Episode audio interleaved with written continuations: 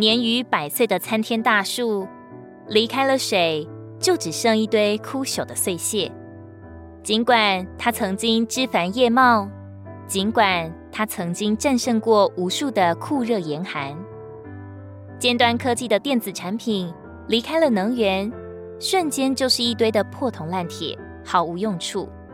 尽管它曾经发光发热，尽管它曾经风靡一时，一度受人追捧，还有我们的生命装在自己身体的壳子里，只要气息不在。一切就都不再有任何意义。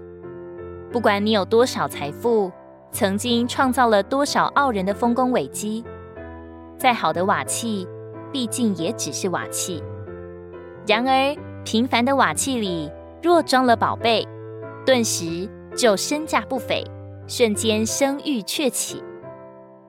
同样，基督徒也是平凡的人，但是在他们里面却有神。这位创造天地的神不惜远道而来，不惜改变自己，为要进到人里做生命。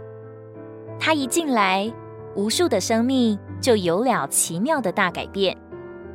无数将残的灯火再被眺望，多少压伤的芦苇重见生机，还有那么多无助的浪儿看见了希望，将倾的围巢重拾爱意。神住在人里。就变死亡为生命，有主同在，沙漠里开出江河，幽谷中涌出泉源。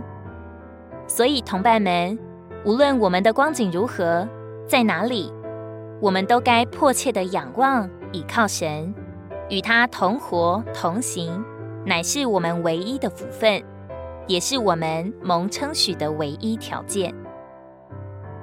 哥林多后书四章七节，但我们有这宝贝在瓦器里，要显明这超越的能力是属于神，不是出于我们。